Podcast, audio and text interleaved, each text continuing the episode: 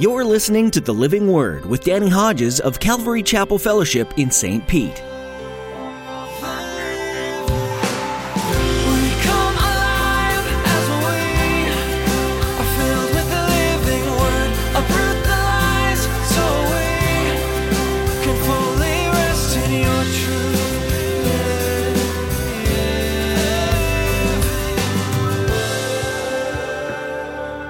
On this side of the second coming.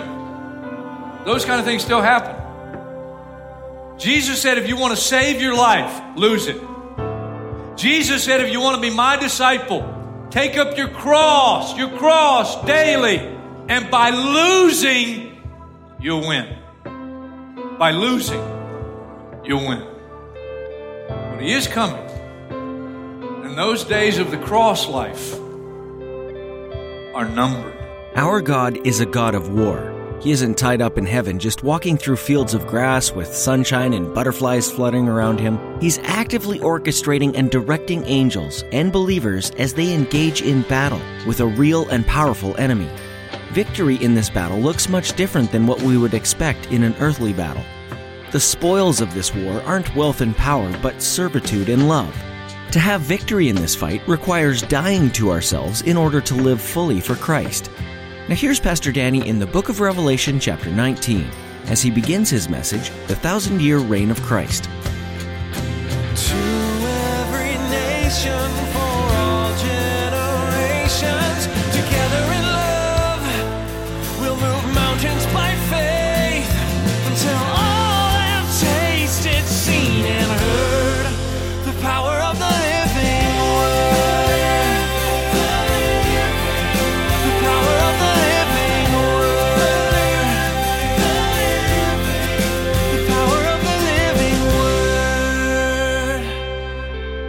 Revelation chapter 19. If you're just joining us, very, very simply, the book of the Revelation is majority of it about a time yet future called the Great Tribulation. It's a time when things are going to get really bad on the earth and uh, terrible just prior to the second coming of Jesus Christ.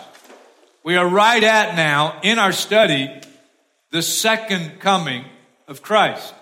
John the Apostle writes for us, chapter 19, verse 11 I saw heaven standing open, and there before me was a white horse, whose rider is called Faithful and True. With justice, he judges and makes war. This is Jesus. Years ago, as I was teaching through this, I got an email the following weekend uh, after my teaching, someone asking me what my position as a pastor was on war. It was obvious in reading the email they are a pacifist. And so if I said anything in regard to being for war or being for a God who's for war, I knew they just wanted to get into a debate. And I refused to do that. But if we want to debate it, this is one of the scriptures you want to use on God's side because I just read it. With justice, he judges and makes war. This is Jesus. Lady come up after last night. She said, I thought uh, humans started wars and God didn't.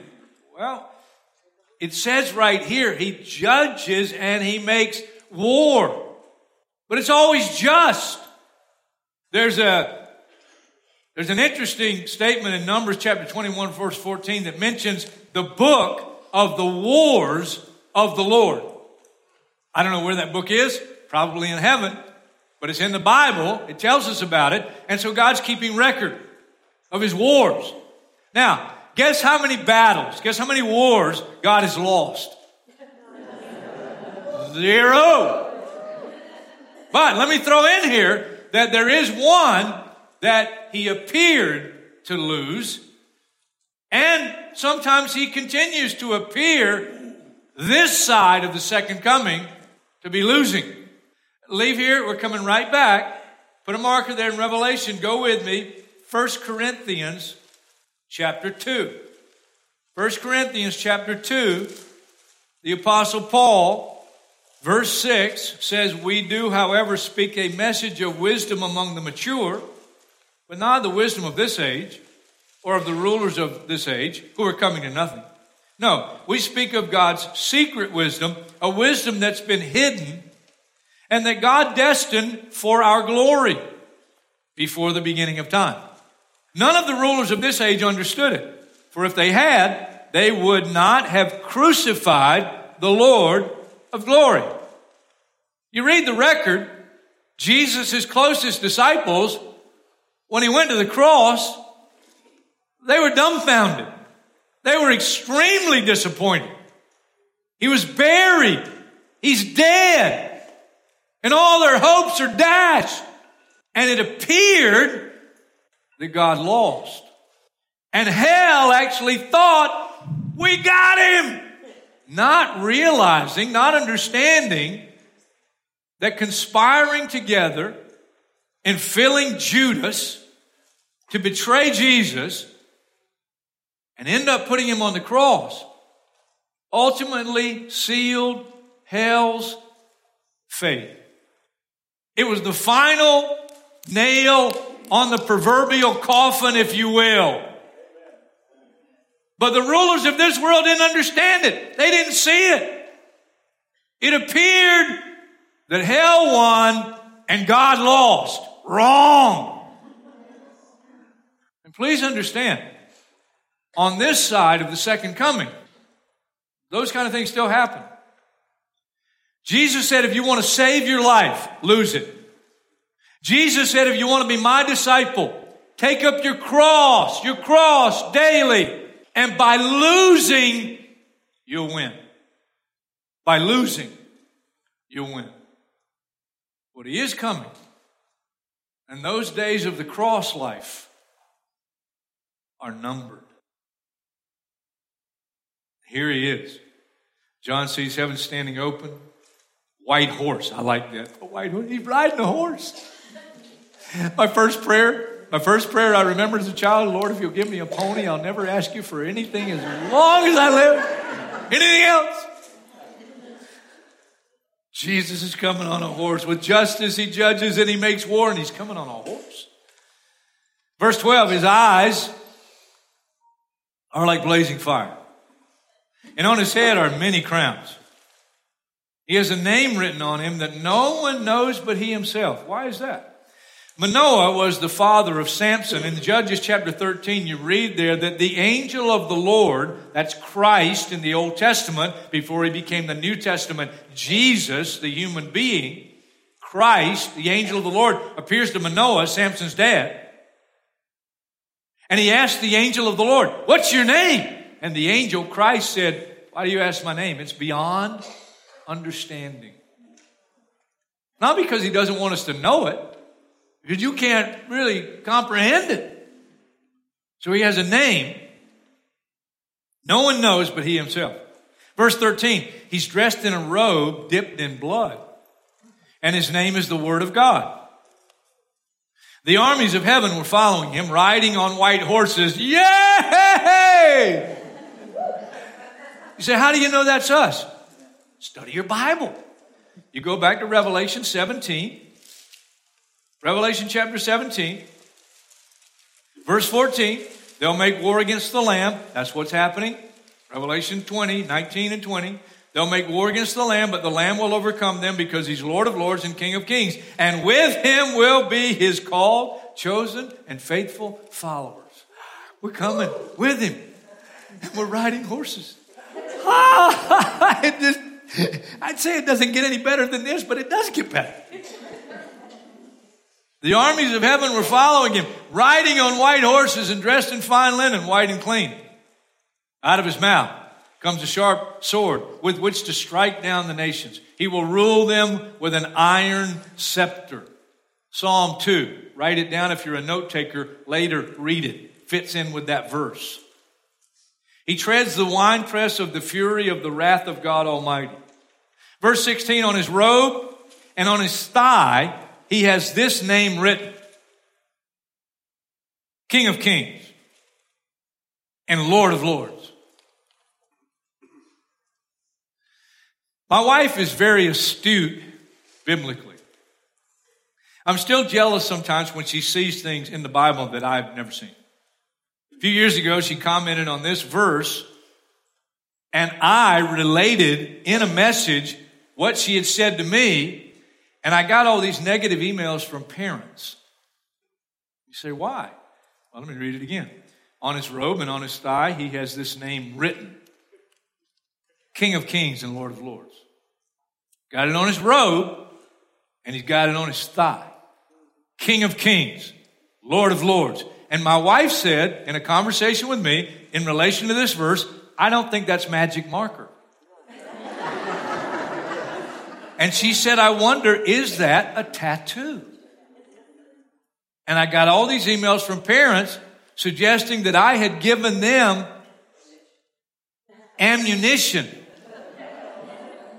to go to their parents because they wanted to get a tattoo.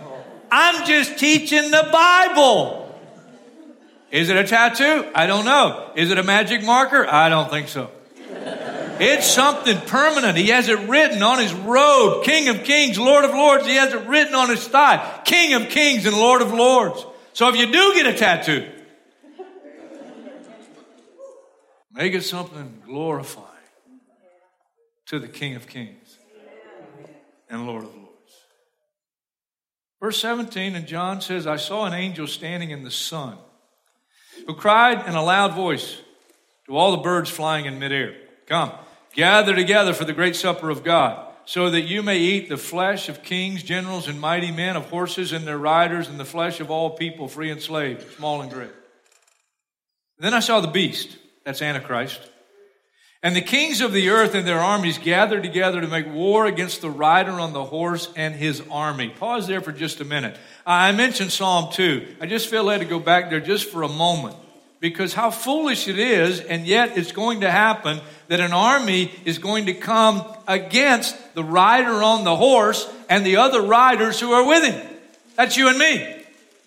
Psalm 2 talks about this. Verse 1 Why do the nations conspire and the peoples plot in vain? In other words, it's a losing cause. The kings of the earth take their stand again. The rulers gather together against the Lord, Jehovah, and against his anointed one, Christ. Let us break their chains, they say, and throw off their fetters. The one enthroned in heaven laughs.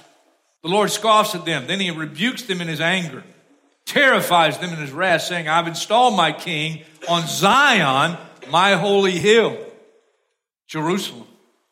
And I'll proclaim the decree of the Lord. He said to me, You're my son. Today I've become your father. Ask of me, and I'll make the nations your inheritance, the ends of the earth your possession. You'll rule them with an iron scepter. You'll dash them to pieces like pottery. Therefore, you kings, be wise. Don't be stupid. Be warned, you rulers of the earth. Serve the Lord with fear. Rejoice with trembling. Kiss the Son, lest he be angry and you be destroyed in your way, for his wrath can flare up in a moment. Blessed are all who take refuge in him. Now, back to Revelation, here's what's happening. You have the Antichrist, the kings allied with him, and armies gathered together to make war against the rider on the horse and his army. Verse 20 But the beast was captured, with him the false prophet who had performed the miraculous signs on his behalf. With these signs, he had deluded those who had received the mark of the beast and worshiped his image. The two of them were thrown alive into the fiery lake of burning sulfur. The rest of them were killed with the sword that came out of the mouth of the rider on the horse. And all the birds gorged themselves on their flesh. This is a war. It's a just war. It's a war of good versus evil whether you watch the whole series, The Fellowship of the Ring, and all those, or uh, any of those kind of movies, you know, the Marvel things, you know, and the, uh, all of it is good versus evil. And guess what the Bible promises, predicts, guarantees? Good wins in the end. Foolish to come against the King of Kings and the Lord of Lords, but they will. And they do. Fascinating stuff. The war ends suddenly, and look what happens next. Chapter 20. And I saw an angel coming down out of heaven, having the key to the abyss. The abyss is a real place, it's somewhere down below. Jesus, when he delivered the demoniac that had legion of demons, and the demons begged Jesus repeatedly, don't send us into the abyss. And so Jesus lets them go into the herd of pigs. Herd of pigs go over the steep cliff, drown in the Sea of Galilee. Why don't they want to go into the abyss? Jude tells us that the abyss, a real place, there are actually fallen angels bound there, and they can't roam the earth along with their master Satan, seeking someone to devour. And they can't possess flesh, which they love to do. A real place. Jude infers that some of the most powerful fallen angels are there, bound right now. And so in a future day, the second coming of Christ, angel comes down out of heaven, has the key to the abyss, holding in his hand also a great chain. He sees the dragon, that ancient serpent who is the devil or Satan, and bound him for a thousand years. He threw him into the abyss. He locked and sealed it over him to keep him from deceiving the nations anymore until the thousand years, years were ended. After that, he must be set free for a short time. It's called the thousand year reign of Christ. Some people in the church are saying there is no thousand year reign of Christ. Don't listen to those people. They don't know what they're talking about. It's absolutely unbiblical to suggest there's not a literal thousand years of reign when Jesus returns and you and I will rule and reign with him. He's coming back. Satan is going to be bound all these thousand years that are yet future. Verse 4 I saw thrones on which were seated those who had been given authority to judge. Jesus said to the twelve that at the renewal of all things, Matthew 19, they would sit on 12 thrones judging the 12 tribes of Israel.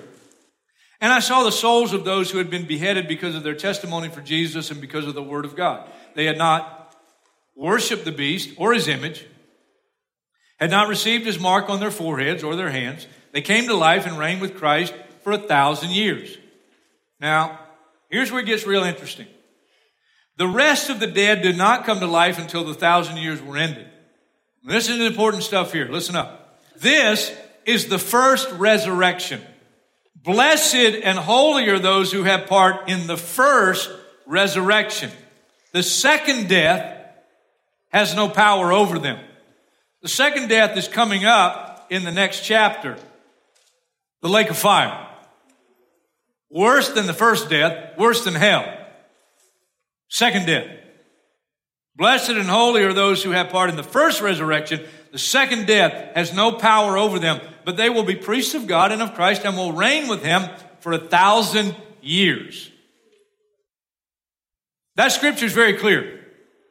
All believers will take part in the first resurrection. And the second resurrection, second death. So all believers ruling and reigning with Christ on the earth for a thousand years. We will be Jesus' government agents throughout the globe. I have my application in for the Caribbean. we'll be in our new bodies. So you don't have to worry about death. You don't have to fear. You can look at someone as a government agent uh, for Jesus, and, and if they threaten you, you can say, Go ahead, make my day. I mean, this is real stuff. This is not sci-fi. It's real. It's really going to happen. Jesus is coming. He's going to set up his kingdom. Uh, he's going to rule and reign for a thousand years. And if you know Jesus is Lord and Savior, you're going to be uh, serving with him in some capacity throughout the planet. Mean, this is cool stuff. Now, my wife is very astute biblically. I think I already mentioned that. but we were talking about this a while back.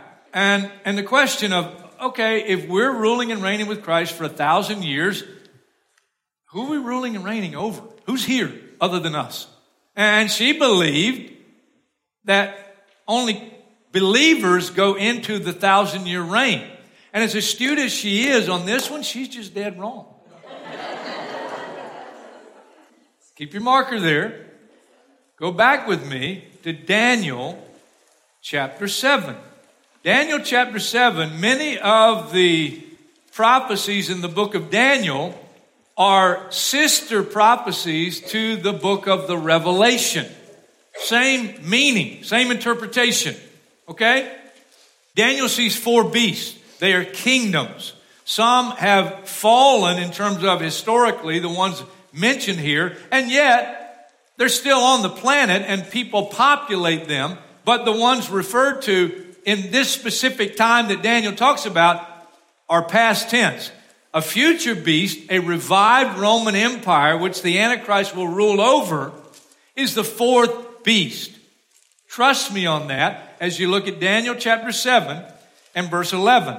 Then I continued to watch because of the boastful words the horn was speaking. The horn is the Antichrist. I kept looking until the beast was slain and its body destroyed and thrown into the blazing fire. That's what we just read in Revelation. The other beast had been stripped of their authority because Jesus is here. King of kings, Lord of lords. He's setting up his kingdom. But they were allowed to live for a period of time. The other nations allied with the Antichrist that we're reading about in Revelation at the end of the Great Tribulation, in the second coming of Christ, that's where Daniel is right here in Daniel chapter 7. They were allowed to live for a period of time. Verse 13, in my vision at night I looked and there before me was one like a son of man, Messiah, coming with the clouds of heaven. That's the second coming. So it's clear from this passage in Daniel chapter 7 that there will be survivors from the great tribulation. They are not believers. They are not Christians. And we will be Jesus' government agents and we will rule and reign with him on the planet for a thousand years. It's absolutely going to happen. What's it going to be like? Well, that's a great question. Let me give you a few characteristics. Israel will enjoy all the promises God has made to her that have yet to be fulfilled. Zechariah chapter 8 verse 23, this is what the Lord Almighty says. In those days, ten men from all languages and nations will take firm hold of one Jew by the hem of his robe and say, let us go with you because we've heard God is with you. Israel will be the most blessed nation on the planet. Isaiah 51, referring to Israel, he'll make her deserts like Eden, paradise. Her wastelands like the garden of the Lord. Joy and gladness will be found in her. Thanksgiving and the sound of singing. You go to visit Israel in this coming day in the thousand years, it's the most joyous place on the planet. Why? Because Jesus rules and reigns from Jerusalem. He's there physically. Second characteristic, righteousness will reign universally. Isaiah 2 verse 3, the law will go out from Zion in Jerusalem. The word of the Lord from Jerusalem. Says the same thing in Micah 4 2. Says the same thing in Isaiah 51 4. The law is going to go out. It's His law. And it's not just for one nation, for all nations. And it's righteousness. You don't have to worry about voting someone in to make the righteous laws. He's going to, every law he makes is righteous. Now, because of that, here's the third characteristic. here's the third one. Nobody's going to get away with anything. Nobody.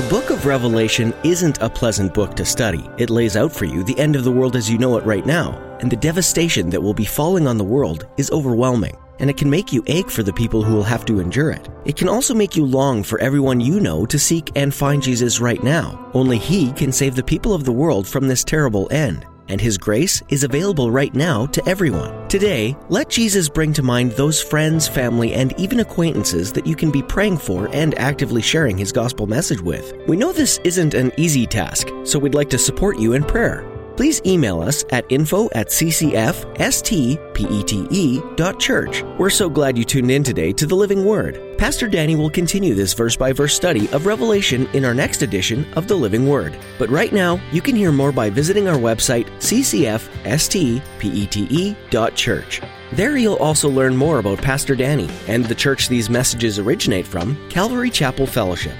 We'd love to meet you, so if you're in the area, please come join us for one of our weekend services. We gather each Saturday and Sunday to worship the Lord and learn from His Word, and we'd be honored to share that time with you. Be sure to stop Pastor Danny and let him know that you're a listener. You'll find all the information you need at ccfstpete.church. That's all we have for today. Tune in next time for more from the book of Revelation, right here on the Living Word.